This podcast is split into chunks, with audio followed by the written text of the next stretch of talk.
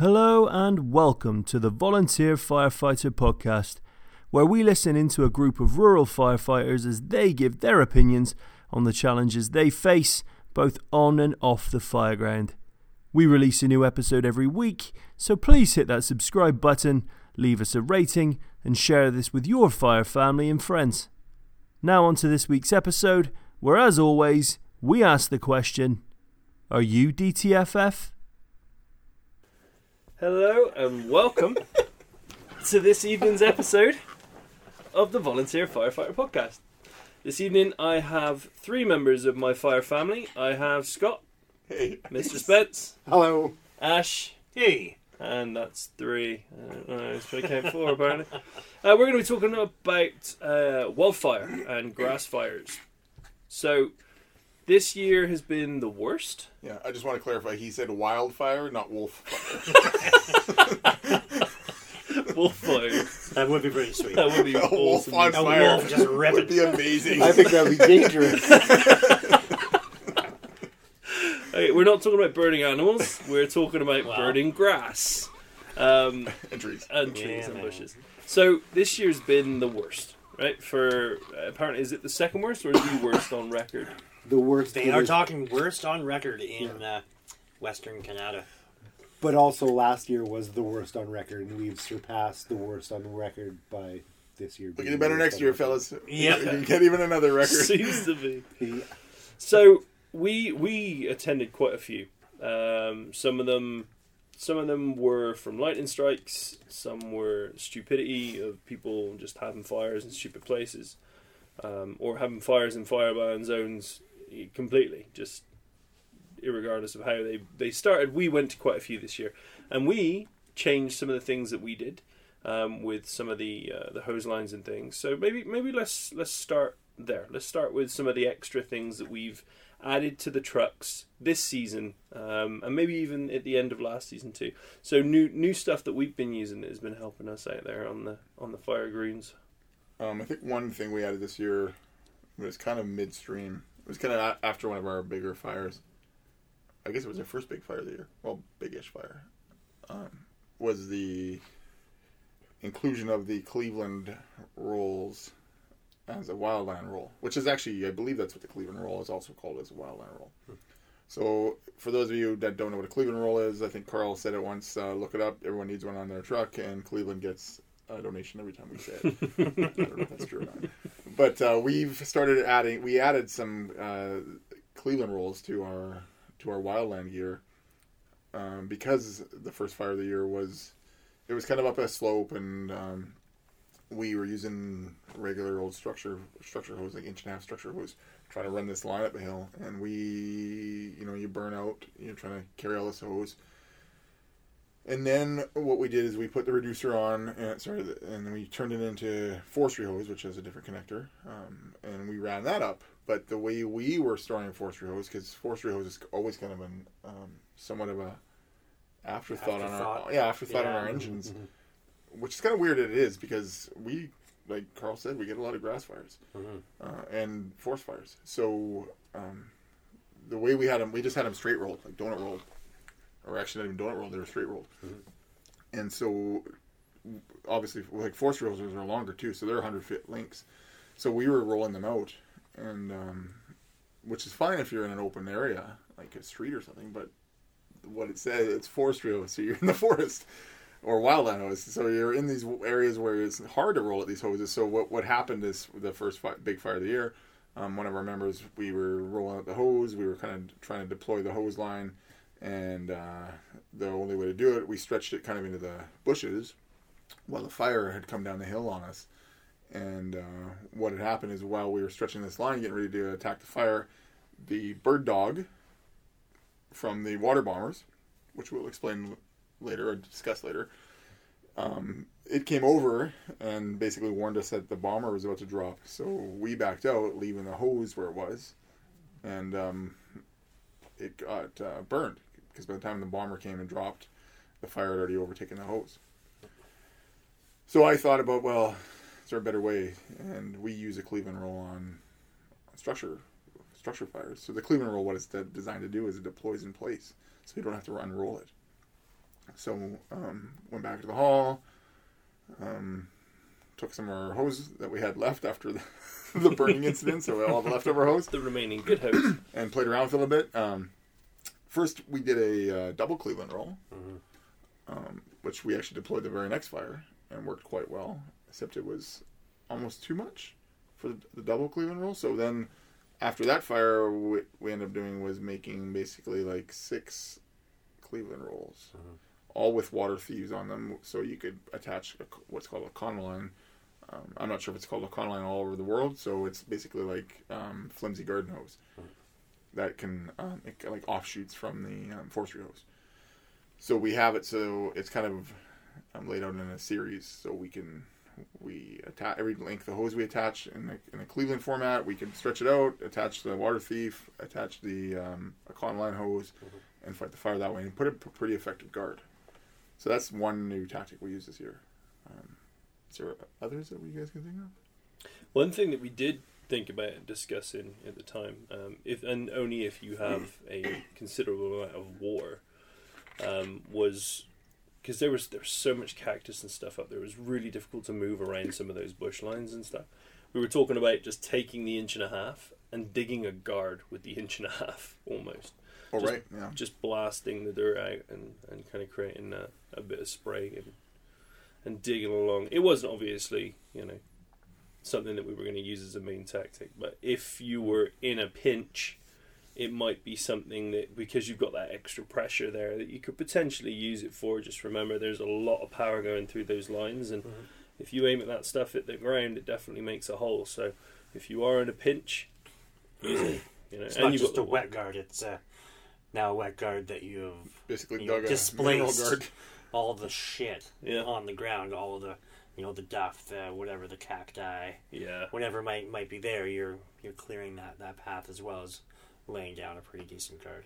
So one thing, one thing I do want to discuss with wildfires comes to SCBA.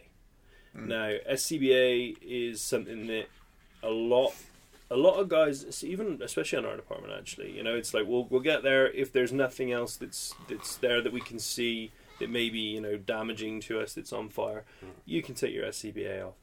Do you do you think it's a good idea to do that? Do you think it's a good idea to be wearing your SCBA? What what's your thoughts or spins? On arrival at any fire, it is my strong belief that SCBA should be worn because shit's on fire, right? Um, I've been to um, a grass fire where the first officer on scene says, "Hey, it's just a grass fire. You don't need your SCBA."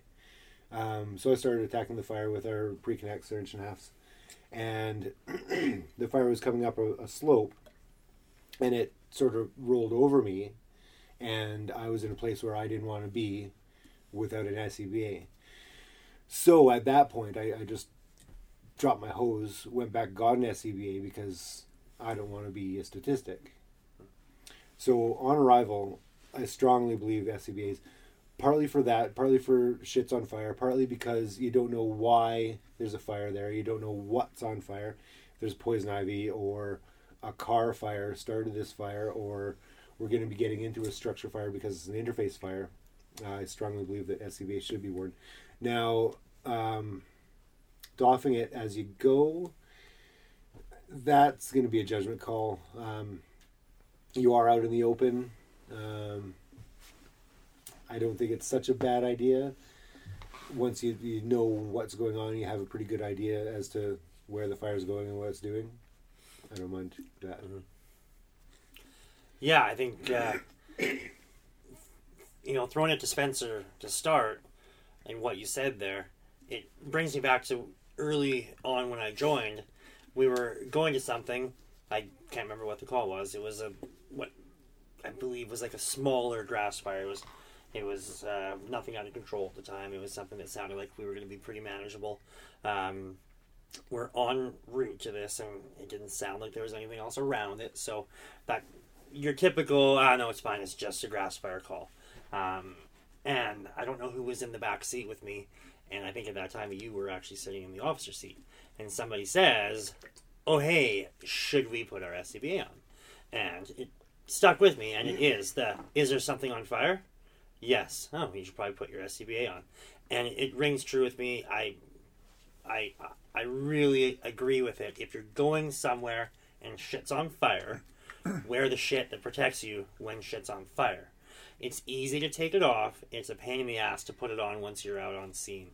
Um, I've been on every grass fire that I've been on. Almost, it seems like there's a time where myself or somebody around me is in a position where, hey, I'm safe, everything's great.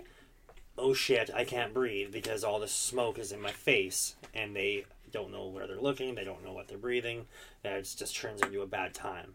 So, if it's on fire, put it on. It's easy to take it back off. And uh, one thing that I've kind of started doing myself is if, if you're going to take it off, and a lot of people, like we've, we've had some grass fires lately, uh, where they'll drop it like halfway out. Like if, if I'm going to take my pack off, I take it off and leave it on the hose line. I know where it is. It's going to be probably on a retreat path anyway, so if I have to go back and grab it, it's not 20, 30 feet off. It's somewhere centralized. So I can grab it again. Right, right. Yeah. Good point. Scott. Yeah, I think one of our the second big fire of the year um, was forty degree weather, and you know I I chose as we were pulling up. I could see because I could see the fire. I could see what it looked like. I could see the smoke. I was like, and then I'm I chose not to wear the SCB I, like because I had it partway on, and I was like, no, I'm not gonna put it on. And I know the other guy that was in the, in the seat next to me, he had his on. And what what happened was once we were because we, we had to hike up a slope, and I think we ended up pulling like 600 feet of hose up this freaking hill. Um, about halfway up, the SCB is laying laying next to the hose line. And actually, what happened was uh, it jumped the guard on us, almost burned up the the seven seven thousand dollar SCBA. but Kerry would have killed you. yeah. um, but you can't like it's hard to it's a judgment call, right? Um, I, I do believe yeah we should be putting our SCBA's on for everything that's on fire. Um, but then sometimes you're like okay. If I, will I have the energy and the ability to get back out if I have this SCBA on me while I'm halfway up this fire if it turns on me? So I don't know. It's it's it tends to, it ends up being a judgment call. A lot of guys just won't put it on because they're they don't want to put it on. Um, now, on the bush truck, like on our bush truck, we don't have SCBA, so there's not that option there. Um, there's not, you know, forestry guys don't wear SCBA. They're they're on that shit all the time. Um, a lot of it is, you know, you're in a campfire, you're in a giant campfire, you're inside the giant campfire. um, is there a better option? I don't know. Maybe I know in the, in California they have the guys have special, almost like dust masks or some I bought one. Got one in my pack. is that one of those? What is this? What's it make? Uh, it's just a, it's just a, there's oh, like a regular dust mask. Because Yeah. there's this there's this kind of fancier one that actually like uh, filters particulate and stuff. Yeah, it's it's, actually uh, quite Yeah. nice. N95. You Yeah, got to be a that's what I- 95. Yeah. Is that what you got? certified. Yeah, I got. I bought a box when they're in the forestry truck because when we went out on one of the ones, uh, I just left the box in there. But yeah, I ended up buying a whole bunch of them. Because it definitely, I mean, it is good to be able. It's, I was gonna it's good to be able to breathe. Yeah, It's nice, yeah. very important. Yeah, it is nice. Um, it's it's good to be able to see and all that stuff because you do better work. Yeah. But when it's that hot and there's that much work to be done, and you're pulling this line all that way, it's like the risk versus reward thing. I hear. So, I, I've had twice now where I the very first time actually it was with you, Ash, and we we went up to one that Megan had started up at up at her place before she joined the department, and uh, so we we got up the hill. Yeah, yeah, you're under the bus now. Uh, we got we got up the hill, and as we got there, um, it was just on the on the one side, and it looked like it was starting to like just kind of peter off uh, north as opposed to actually climbing the hill. So we got out there, and in the truck, I said, and this was it was one of the first grass fires I've been to. Right, so I was like, should I put my SCBA on? And the officer in the truck turned around and said, eh, "Don't worry about it. It's just a grass fire." Right. So, fair enough. Okay, I'm gonna listen to the guy in the seat with the with the colourful helmet, and I got off. And uh, unfortunately, when we got to that side, I was fighting it from the higher side. The wind changed, and all of a sudden, my feet were like near flames, and there was a big cloud of smoke, and I couldn't see. I got disorientated completely, could hardly breathe. And then Ash reached in, kind of grabbed me on the shoulder because I was completely, I didn't know where I was. It was very difficult to see. Yeah, I was uh, coming into that, seeing you. Yeah, It was. Uh, I don't. I don't uh, really care to have that happen to any of my uh, fire family here for sure. Carl was in a bad spot for sure. Um, and it was just a grass fire. you grass didn't need your fires SCU before, like that's hey, First kill a lot of people. a yeah. lot of people. I just I blasted my feet was the only thing that I thought to do, and as I started doing that, I just I twisted out, I blasted the ground, and then Ash's hand kind of grabbed me and pulled me backwards, and then I kind of regained, and I was like, okay, And he was you like take this. three seconds. I'm going to get my was back, and he was SCBA. good. yeah, it was like just it it completely it can throw you off, you know. And yes, it is just campfire smoke, but man, when it is that thick, it is really difficult to see where you are. Um, yeah, so even when we went up to the, the the one where we were lugging up that hill, same thing. As soon as I got off that truck, it was on my back. Um, and one of the other members that I was with, who had followed me down the hill, um, we had taken the Cleveland roll, which I love the Cleveland roll. Can't say enough good things about that Ching, Cleveland roll. I'll tell you, man. Um, we had taken that and we had hooked it on and we were going out. And then the wind changed and it started blowing the smoke up the hill towards us. And uh, that person could not stay there. They had to go back and get their Yeah. gear. So if they'd just threw, and then I was there on me on my solo, and unfortunately at the time I didn't have eyes on what was going on at the top. We were having some water issues because of our location. Um, it was very difficult to communicate because I didn't have a radio because the other person had the radio and it had taken it with. So there was a whole bunch of problems that were caused by just not having the thing that helps you breathe during the smoke. So I, from now, on, will always, always take it. Can you dump it? Yeah. But like you said, going back to the truck to get that thing on is a nightmare. Just a waste of time. You, you've already dragged out all that hose and yeah, things Now- change quick. Um, since we're on PPE, what do you think about turnout gear? I think you had the right idea on that one because of the cactus. Well, I, I don't. I wouldn't say I was thinking that way. Yeah, I am. Turned now. out to Turned out, right it way. turned out that way. I am now. now there is actually uh, policy, or I think it's a WorkSafe policy in this province where you can't. You're, you when a firefighter goes to a grass fire, they're supposed to be in coveralls, leather boots, leather gloves, and a hard hat. They're not to wear their turnout gear. Now, here in our department, I don't, and none of us, well, none of us training guys, we don't abide by that. No. The dude mm-hmm. doesn't abide. To go go back to the Big Lebowski. Um, dude does not abide. because, first of all, we are interface firefighters. That's what we're here for.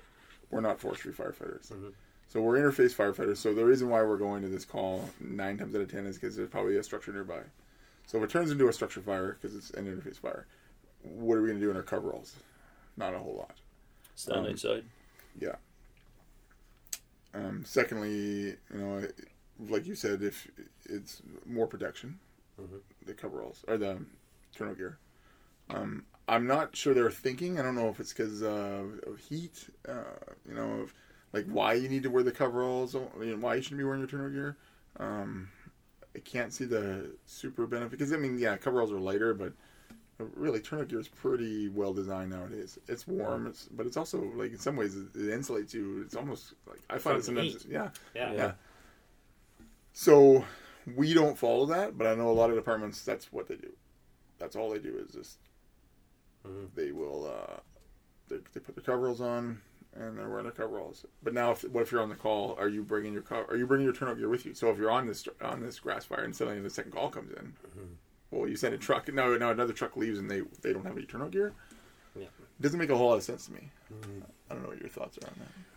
Well, a couple years ago, a few of us got issued those red duffel bags that Mhm. were supposed to have our leather boots and our coveralls and our hard hats and the forestry gear. So the plan for that was jump on the truck in turnout gear, and then doff down to turnout gear or to uh, coveralls. Yeah. Was the idea? Yeah, and I mean, I typically will try to if I if if I remember or if I'm not trying to jump on the first truck. in a big hurry, I will grab my coveralls that are hanging next to my turnout gear in the locker. I'll grab my coveralls and throw them in the truck. And usually I have a spare spare pair of boots sitting there, so I grab my boots, my coveralls, as I'm putting on after I put on my turnout gear and throw it in the truck as you drive there. Um, but again, what the rules are in BC is you're supposed to be you're supposed to be attending the call in your coveralls, Yeah. from my understanding, from what I could see. So, do we agree with that? I don't know. I don't think I don't agree with it. Yeah. Yeah, I don't know. No, like you say, we're interface fires. We're uh, Yeah. uh, we're um, that's our, our duty to start with is is bunker gear. Mhm. So Yeah. Yeah. I agree. I, I think it's completely situational. I've I've worn my bunker gear for an entire four hour Yep. five hour it turned into um, grass fire and it was just fine. Like I took my jacket off partway through, but um, you know, if anything had come through on the call and one of us had to bolt out, I'd have been ready to go. Or if it had turned and started going towards the structure, I'd have been ready to go. You know, it wouldn't have been an issue. Um, yeah, I don't know. I can see it from both sides. Like it's definitely easy to easier to maneuver in just normal work boots and and coveralls, right? Like bunker gear is a little bit more cumbersome, but I don't know. Right. Um, and again, since we're talking about what we wear, um, one of the biggest things we always tell the new new people, and what I think what Spencer told me when I first started, was what do you wear? What do you always wear? Socks. Socks. Fact. My And heels. you learned the hard way this year, I it. believe, Carl. Yes. Yeah. Yeah. Um, yeah, it takes an extra couple because you know it's gonna be summer when these fires usually happen because it's hot. So you're probably gonna be in shorts. Um, you might be in flip flops. If you wear flip flops and socks, you're an idiot. You look like a moron. Have them in your locker. so if you if you if you're more fashion conscious and you don't have flip flops and socks on, have some in your locker or in your boots or whatever, ready to go, because you do you will have feet, feet issues. Absolutely. Yeah. You're sweating and you're traipsing. Like you'll do more. You'll do more actual walking, physical, moving around with your gear on a Oh, grass yeah. fire than any structure fire, right? Because you're mm-hmm. traipsing massive areas. You're not just sat there, just like either just diving on water or whatever, moving a few Yeah. feet at a time. You're you're working. You're working that entire ground, right, to make sure that you're trying to contain. Well, I think we had this discussion before. Was um, what's more dangerous? What do we find more dangerous? Mm-hmm. Grass fires. Yeah, grass mm-hmm. fires. Absolutely. Absolutely. Because one of the reasons is because the structure fire is in is inside this contained box, typically. Yep. Um, it's not going anywhere usually. Whereas a grass fire, it's going at whatever wherever way the wind blows. Mhm. And that's it. Or Doesn't the wind really matter. Doesn't really matter to me. um, whatever way you know, we're at the whim of nature, right? So whatever it goes, or however the topography is, that's where we're going to be fighting it. It's not going to be inside this confined space. So you know, they're way more. I think they're way more dangerous than Yeah. than uh, structure fire. So the next big thing on that too, then, like if we're saying socks are key, the other big thing would obviously be Hydration. absolutely the H two O. Um, I've got now um, tons of water in my gear. I've got a bottle in each of my trouser pockets, the old trouser waters. Um, Pants water. pants water, That's pants what water those for you, non- Yeah. for you non-Englishes. Just like they're shaking. It's like, you terrible Englishman. um, and uh, for for fire season as well, for for wildfire season, I bought a CamelBak. And You're this- going all out. this CamelBak, let me tell you, man. Like, so when we were up there on that one where we were The, when the we top were of the hill there. undermanned at yeah. that point, I didn't have to stop.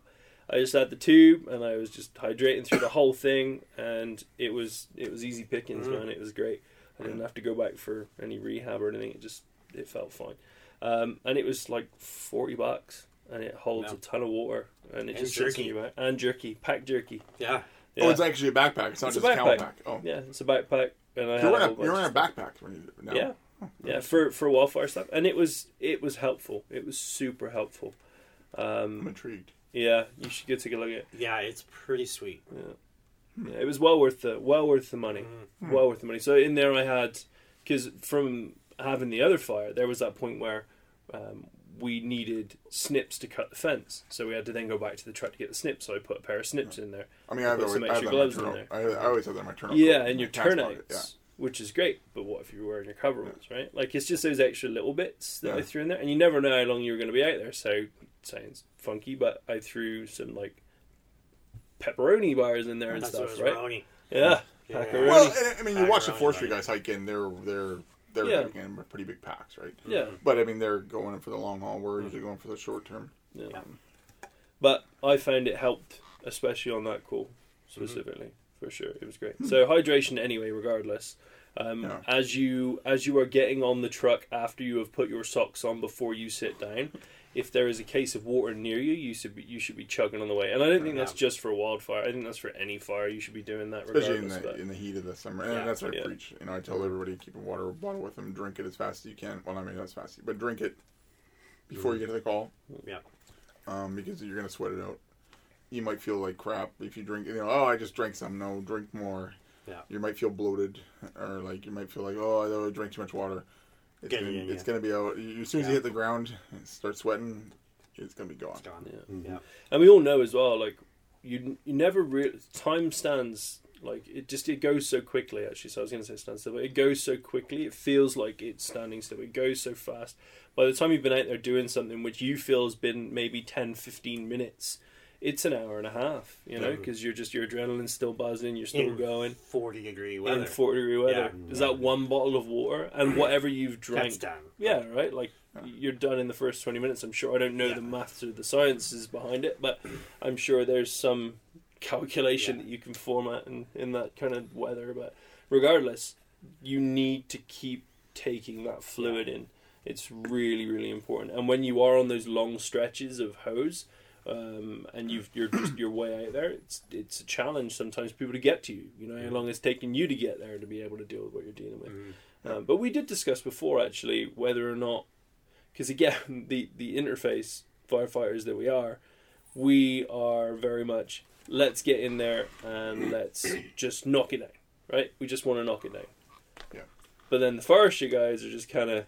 It's funny because they just kind of wander around us, Let it come to us. and then they Yeah. yeah, they they dig their trenches, which is great and it does the business, but. It it doesn't. It's not the way we're trained to do it. really. I guess. Well, we, that's that's not true. We do train to do that, but it's not a tactic that we first go to. It's hard to turn off the the switch. We're kind of Of- ingrained to attack. Yeah. Well, and I Absolutely. think a balance between the two is good Mm-hmm. because fires jump fire guards all the time.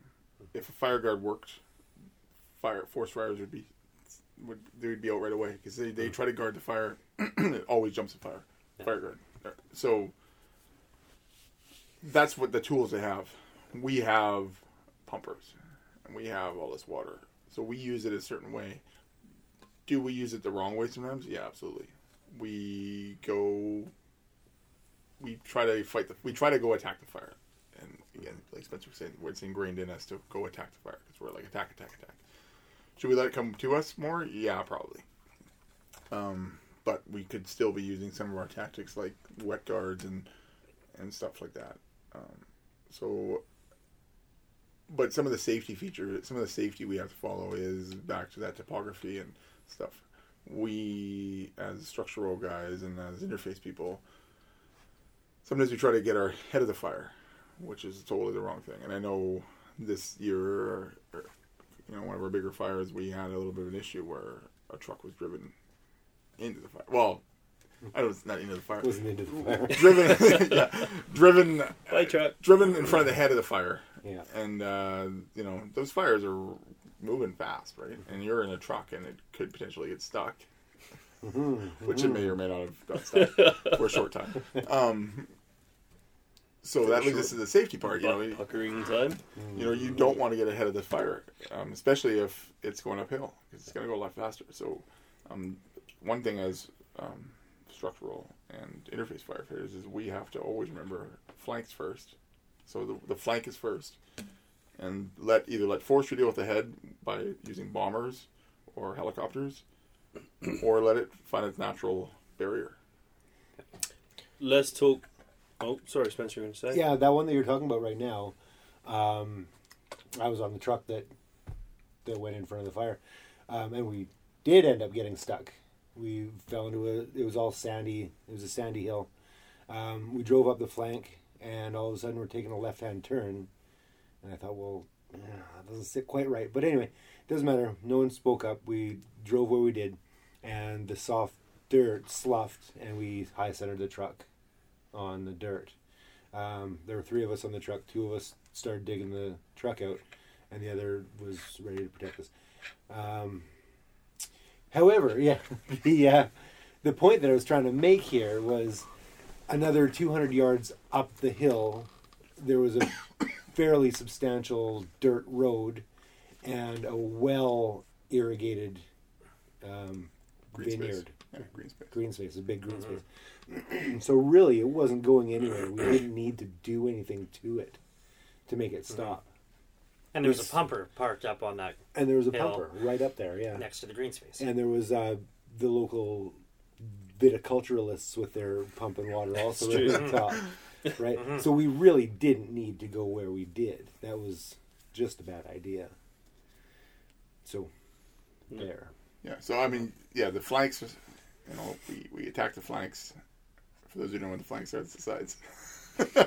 we attack the flanks and we chunk of meat in it. yeah we leave the head, which I think is part of the side of the animal, and we uh, leave the uh, the head to the either the forestry guys with their bombers, or we let it hit hit the natural barriers, or like sorry to say, fuck it, let it go. Because if it means like we're not, you know, you know, you don't try, you want to you don't want to get killed. You know, you know, you, and we don't have in we don't have those little jiffy pop bags like the Americans do in in the forestry service that they deploy and they get stuck in. Oh. That rarely ever work. Yeah, yeah. You know, you know they got these like and I don't think they use them as much as they used to. I know in the old days they used to use them quite a lot, but uh, they've changed their tactics. And even on that, uh, we're gonna I'm gonna harp on SCBA again. Carrie and I both said, "Geez, I wish I had SCBA." Even when we were on the flank, even before we got in front of the head of the fire, because it was just not a pleasant place to be. Yeah. Even though we had the the forestry truck, SCBA would have been Pretty a alright. gift there. Yeah, yeah. Yeah, yeah, I agree. Definitely. It's... I'll never do one without one now. Yeah. Not at least the, the beginning of anyway, for Mhm. sure. While we were discussing there, let's talk about the badasses in the planes. What do you think about that? Yeah, Mm-hmm. those guys. Ash, what can you say about those awesome, awesome gents and ladies? Well, you know, when you see them coming in, it's pretty impressive. Um, so, what you generally have, uh, you're either going to have a uh, uh, fixed wing, or you will have your helicopters. Uh, you're going to have, uh, if it's going to be an air- airplane, you'll have your bird dog. So that's your guy that flies in. Um, they will scout. They will lay a line, an approach line. Not not lay it like not like Not lay, ground, but sorry. like, no, uh, they will yeah. fly Yeah. an Yeah. approach line. Thank you. Um, and there's an audible beep or tone that they let out um, on the I guess the, the final approach when they're uh, when the actual bomber is going to disperse the water. Uh, and these guys, they these planes can lay a heck of a lot of water or uh, fire retardant, um, and they can put down a gra- a uh, guard. Um, it's it's really impressive to see what what these guys can do. Um, the pilots of these things are Well, the places they fly, it's just Oh, yeah you know, you'll be on a, you'll be on the mountain looking down at the planes that flies below you. Yeah. yeah Like what the hell does It's that mean? This is not ridiculous. right. Uh, your brain is like, this isn't right. no to be above an airplane as it Yeah. flies by me. as it flies by me. Yeah, and they're just the precision that these guys can can drop these these guards down for us. Uh, it's uh, I gained a lot of respect. I mean, it's cool to see videos, but like you say, when you're looking down and watching this guard be laid um, quite close to you, Yeah. um, and quite close to the ground, and quite close to everything else, and I can't their imagine. precision. I can't Yeah. imagine what the plane's doing because you know you fly into like an airport and you get a little bit of a uh, turbulence. Turbulence Oh, or we want- whatever. Yeah. Like, and that's just a little bit of hot air. But they're flying over all hot air. Mhm. Like, I don't know what I don't know what's going What on. that does, it. yeah. What I always find Like, are they, like- is are yeah, they- how they're these things are huge too, right? Because they're taking on all of this water and everything else. These things are massive. And they here, weigh ton. We don't even have the big boy. Like we No. like in uh, Cal in, Fire. in California, they have like jets. Like they have they have like We're running massive twin jet prop. airplanes. Yeah, they have Yeah. what, what are they like? They use 737? 747. 747. 747 is the big ones. Yeah. Like I could, that would be badass to just see one of those, just to see that. Just to take a look inside. and I don't know. I'm guessing they do this. Do they lay as low? Do they come down as low? They as do. it? So, Yeah, like it's crazy. Just this past year, I did watch a video from the California fires, and they, I mean, I'm using hand signals here so nobody can see it. But I mean, they came in and it was uh, they were tail low, um, and it was so so precise. They got super super low. It looked like it was about to crash. It was a jet engine. And Like, then it's some jet, yeah, and they and then they started to disperse and full throttle, I guess, and straight up, and it was they started flat, and then the grade started to pick up towards this hillside, and they were laying this guard, and they started down down low where where all the ground ground firefighters were, uh, and then they ramped up and.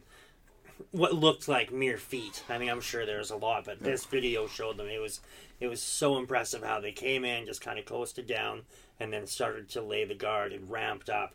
And I mean, this is like you say, it's a big 747. It's a big jet. Um, it's It- a larger scale of what we see here, and they they look like they're doing just as precise drops. really, you don't hear them crashing that often. No, No, well these Every guys once like while. helicopter issues Rare. more. But rare, every once in a There's while. but Those it's not- guys, those yeah yeah Who's that? they're- Helicopter? the helicopter. Yeah, Yeah. they they I, the the helicopter guys really impressed me this year too. I mean, not that they wouldn't anyway, but this year when I saw them because it was the first time I'd really seen them up close with that kind of stuff. Obviously, because of the fires we get every year, you see them every year. Like it's Right. like apocalypse now around here, pretty much. So right now every it sounds like Vietnam. yeah, Yeah. it does. But every um, morning, every evening. Seeing them coming in with those buckets near the power lines, that was nuts. That was very. that was intriguing. nuts. They were so they knew every they knew how far down they were. They knew it was just crazy to see because from a distance it was like, holy shit, is he gonna hit that line? Mm. That guy's got it, man. Like they have got it. Never mind that, they were filling out of the river. Oh yeah. That Like, was impressive. No kidding, right? Fast moving water, mm-hmm. yeah. and this thing dangling in the air with what is got to be an anchor 50 feet below them, dipping into this fast water. Yet they can they can pull it off. Yeah, which is like Amazing. what 15, 20 feet across. Yeah, the Yeah. river. Yeah, Mhm. and it's moving. Craziness. Yeah. So we salute you. Yeah, yeah. And then, and then not absolutely. even the big air. Like we got the little single engine guys too, and those guys are badass because they they they fly in what they what do they nickname them the gaggle? the gaggle. Yeah, Yeah, so they The fly, in, Fireboss. they, you know, they fly in a little like formation, and Yeah. uh, in some ways, I, I almost think they're as effective as a big boy because they're they can be more precise. They're almost like a Mm-hmm. scalpel because they can come in like this one bomber hits here, and then the next one is right behind it, and it can be a little bit more precise on this side. So those are pretty cool too. Mm-hmm. There's certainly a quicker turnaround. Yeah, even yeah. Though so you they got have to skimmer go and planes. skim. Yeah, yeah. yeah. Well, the the bombers carry, I believe, they have four loads. Oh, Unless they do a full drop. right? can Unless they do a full drop, they they can do full four Right. four drops, um, but still they have to do their drop and then reconnoiter with the bird dog again. Whereas the gaggle goes in and hits, fills up, they go and hit again because they're just that more maneuverable. right, right. Yeah, so they're. I mean, they're. You know, they're they're pretty cool. Those things. Absolutely. The fire boss is what they're called. The Yeah. airplane is the fire boss. Uh, Right, what's the other one? 'cause there's a fire. There's one that you, you have to fill up, like the little single edges also. Oh right, um, It's fire boss. And yeah. Um, no, Spencer's had the pleasure of being able to call in. a I always call them airstrikes. danger close airstrikes. yeah. a few years ago, we had a large interface fire um, threatening our town here.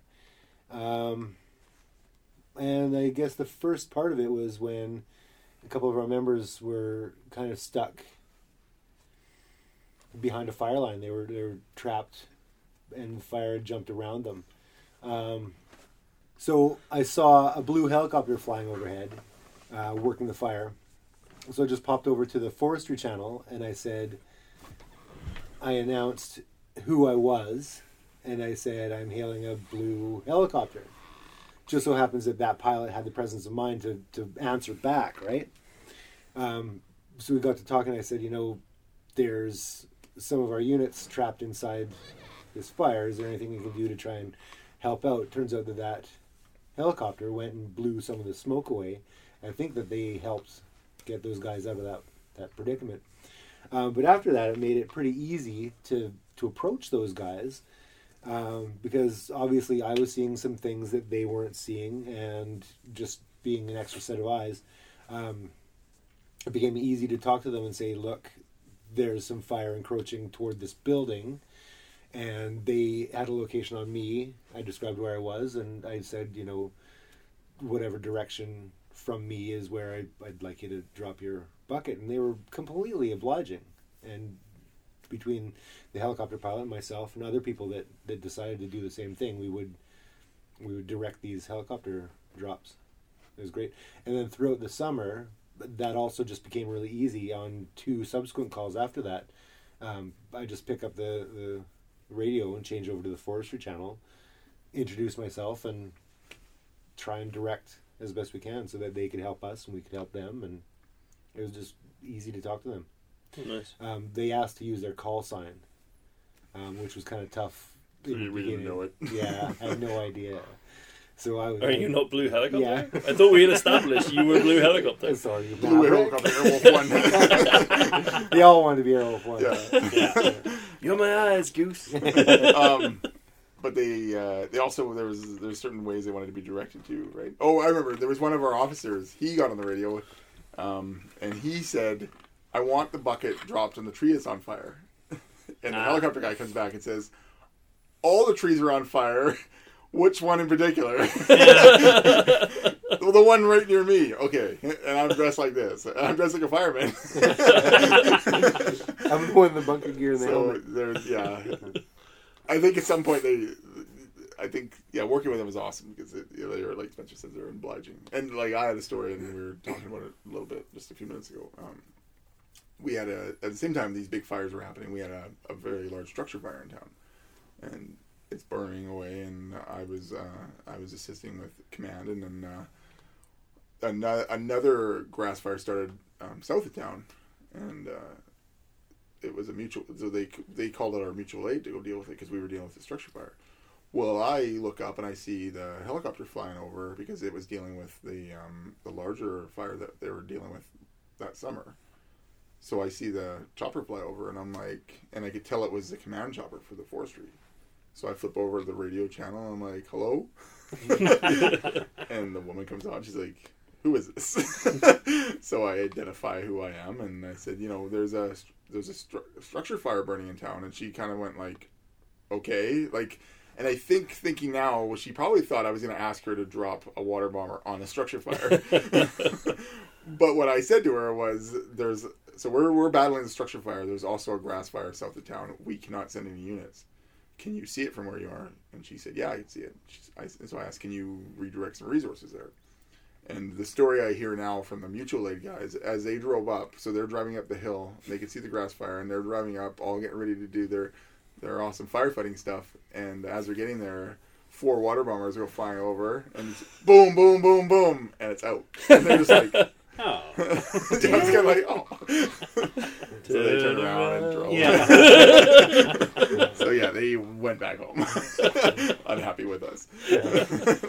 I was also talking with that that woman in the command helicopter, and between her and I, we decided to contact the fixed wing, the Gaggle, the fire boss. Yeah. There was that um, wood framed house, log home, the yeah, log yeah. home down south of town, and the fire was getting really close, and we um, coordinated a a fire boss strike on that, and it was amazing to watch. Yep. Hi, helicopter lady. yeah, almost. You see the big log house I'm next to it? Yeah, Anyways, uh, air boss or the air command people are awesome. Yeah. yes, Yeah. absolutely. and not taking anything away from the ground crew guys because those guys they do a lot They get they, in. they work a lot Oh, harder than we do oh, forget Yeah, they, they do. They get Yeah. into areas like the hikes and stuff that they have to do in and out of places is Yeah. nuts. Well, I'll I'll dig like twenty feet of fire guard sometimes, you know, just do it, and I'm like, this sucks. This sucks. Yeah, and it took, it's taken me, you know, thirty minutes. I'm like, this is bullshit. and then those guys go by. they're Give me the inch and a half. Yeah. yeah.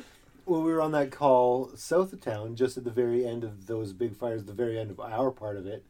Um, we got called to a, a house almost on our southern border, and we started working this grass fire that was it was inter- interface fire near a house, and we got the call that uh, forestry ground crew was coming Over. in, and all of a sudden we look up in the hill and there's all these little lights just They've hiked over the mountains yeah, they, they came from the the mountains. They came from the mountains. like a bunch of And dwarves these and, a tiny Tolkien little lights movie. just start filtering down the mountain, and that's our ground crew. And they got after it after this fucking hike. That's crazy. But that was also funny because they hadn't uh, used the, ever used an inch and a half. So we had our inch and a half, and we passed it up to them because they're uh, they're in a different area. Like they were, we were down a little bit below Cracking them. at one So I remember- before you told it out. So we put the whole, we we hand them the inch and a half, and they're like, "Oh, how do you use this thing?" I'm like, "Well, you know, turn the bail this way and do this," and they're like. Holy crap! Because it was, you know, if you're not used to it, you're, you might get knocked in your butt. So they're used to like um, Garden hose. piss cans and yeah, garden hoses and stuff. Yeah, And- Maybe a whipping. yeah, they're not used to the heavy pressure that's coming off of a of 120 psi PSI line. of a line, right? So, yeah, but those guys, are, yeah, they're they're amazing. So. Yeah, they do some they do some pretty solid work. I think we gained a lot of respect on our the overnight call. we there. had to. Yeah. Yeah, it was it was crazy. Um, this this past year, uh, Carl and myself and I think one other Yeah. member on the ground uh, went went up and it was uh, assist, which turned into you guys just go do it over here because there was multiple sets. It was actually it was a an arson set fire and there was multiple sets and they had one forestry crew that was dispatched out and they had been working I don't know how many hours previously to being dispatched to this fire. Um, and going back or I guess re-walking the fire once daylight came up, they had I don't know how long they were there before us. I don't believe it was very long, but they had a guard dug. They had lines stretched out. Um, it was impressive to see how they deployed out um, very, very quickly. Uh, and just again how they attack it versus how we attack it. They stretched out hose. They were, you know, again they had X amount of feet, and then they had thieves coming off of that, going down to the Econo lines. Uh, they had guards dug, and they were yeah they're like oh well there's a guard over there, there's this over here, and they just went and progressed on. But a very small crew did a lot of work, um, and they outworked us 10, 10 to one. There's no doubt we did a very good job of what we did, but those guys worked hard. I mean, I couldn't see what you guys were doing up on the high side, but I know what they were doing, and like the forestry guys, the, these these guys work hard. I would I would say um, there is very few people on our department that could keep up with them. On and many departments. myself included. different. Like I have I have zero qualms saying that they would outwork me Yeah. every day. Yeah, it, it's a very different. I don't want to say that fitness isn't important because we all know fitness is important for what we do, but I But think longevity. Well, the- yeah, they- stamina out there. this is the stamina. It's a different kind of training. It's a different kind of build that they're going for, for sure. Yeah. It, yeah, I don't know. Either way, Yeah, we got we kind of got that quick strike Mhm. mentality, and We hope for at- it, yeah. that's what we're Yeah. looking for. And you know, and, and they've complimented us this last year on how aggressive we are. And again, I don't think I've talked about this much, but aggressive doesn't mean dangerous. Yes. I know when I first started talking about aggressive, long, like years ago, the, a lot of the old timers were like, "Oh, well, we don't want to be aggressive." Mhm.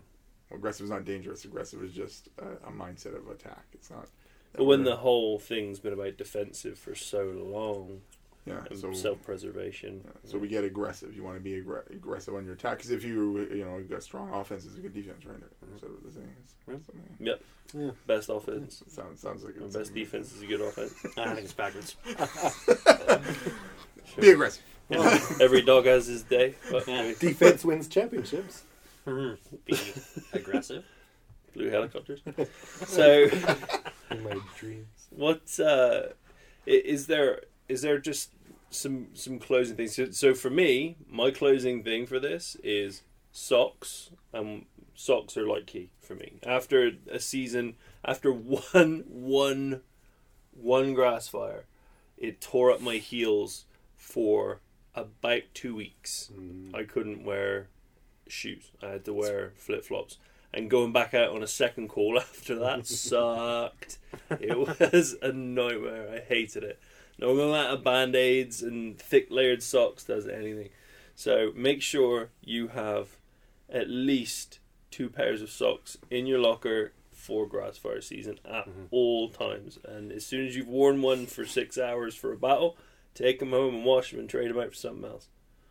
Mm-hmm. Fact. That's mine. Mm-hmm. Socks. Wear socks on any call Yeah. because your car fire can turn into a grass fire. Which happened Right. to you guys is, while I was away. Yeah, Yep, absolutely, absolutely. did. So, I got burned, if you will, many years ago on a call, middle of the night, rushing out of the door. Oh, it's just a truck fire. I'm not going to bother putting socks on because I want to make a truck.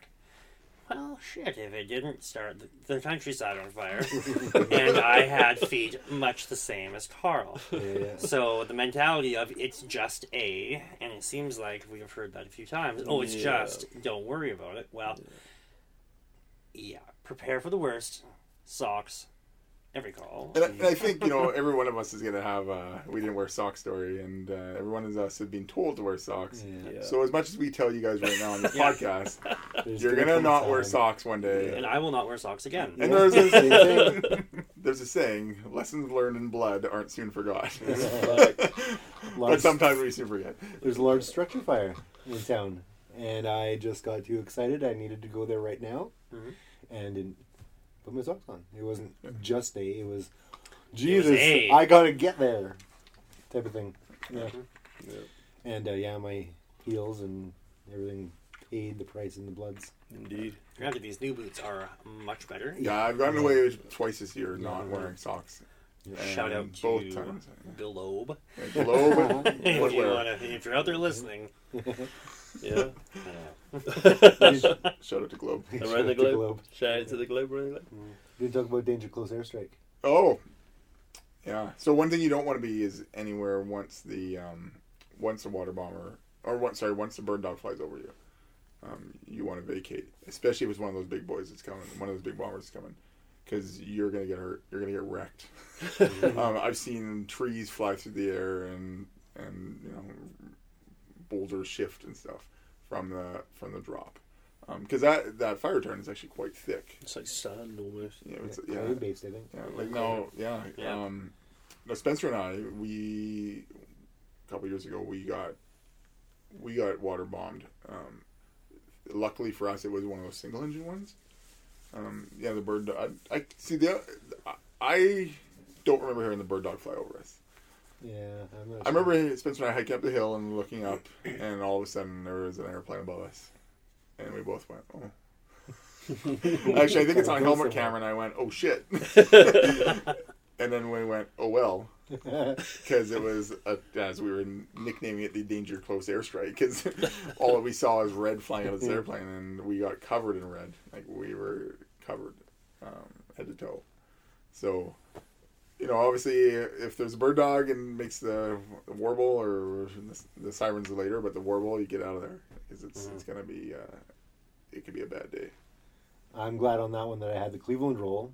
Yeah, the Cleveland roll. Cleveland roll saves the day again. As I'm looking up at this water bomber dropping return on us, up goes the Cleveland roll up from over my head, and I duck down. like an umbrella, Yeah. like a Captain America shield, like you Yeah, just the big Captain America shield, the Captain Cleveland shield. yeah, and it was wonderful. It kind of helped me out a little bit there. I had an officer jacket. I was gonna say, and just for the record, you're wearing an I officer's had grabbed the wrong jacket out of the truck, and there was an officer jacket, so his jacket got painted red, and mine did not. Excellent. At least it got some use. Hey! Oh! I kid. Anything else? Any more? Oh, hydrate. Hydrate. we talked yeah. about hydrate. Yeah, we talked about it, but Yeah. Reinforce we can talk hydration. Really again, yeah. Hydrate, hydrate, hydrate. Yeah, look at all these empty bottles right here. Mm, we're Water hydrated bottles. right now. Water Yeah, bottles. water bottles. Well, just as I was going to say earlier, the average person walks around on the verge of dehydration all day long. The average person, unless you're mindful of being hydrated, which as firefighters we should be more mindful, but we're not. So, I mean, well, maybe some of you are great, but I can, you know, speaking for Carl has got a myself. CamelBak on his back. Yeah, Carl. He, he- Carl just walks around with it. He doesn't keep it here. I mean, Daily. that's his daily thing. Daily. Walks around to his job and he's just Facts. sip, sipping on water. Drink more than you do, and I mean that's that's what I'm leaning towards now. Is I, I try to keep myself more hydrated. I, I didn't realize, um, like I guess how dehydrated I I am as just as a person. Um, I was looking into it. yeah. I just bought this bottle, and uh, it, it used to be like eight to ten cups. You were supposed eight cups for Mhm. like a man or something, and it's actually now they've said it should be 13, 13 cups of water. Which, when you average that out over a milliliter basis, which this new bottle I bought is, Mhm. it's like thirty five hundred milliliters, which is a bottle about this big. I'm showing hands. It's about this round. Right, it's right, massive. yeah. Like it's a huge thing. So can, now you, can you describe that for the listeners at home? Right. Large. it's large. It's like two two liter pop bottles. Is that what you'd say? it's uh, it's uh, it's probably just a bit bigger than than one. Yeah, like it's because it's three That's a three three five hundred That's what they're saying milliliters. now. Mm-hmm. It's huge. So you might say that's three and a half liters. I'd say that. You're just shy of a gallon. Right? Just shy. A couple of liters of cola. Yeah, yeah. So yeah, I agree. I mm. agree. Get it in you. Get it in you, gentlemen. On that note, On that note, on that note, thank you very much again, and uh, Scott, Spence, Yep. Ash, thank you very much.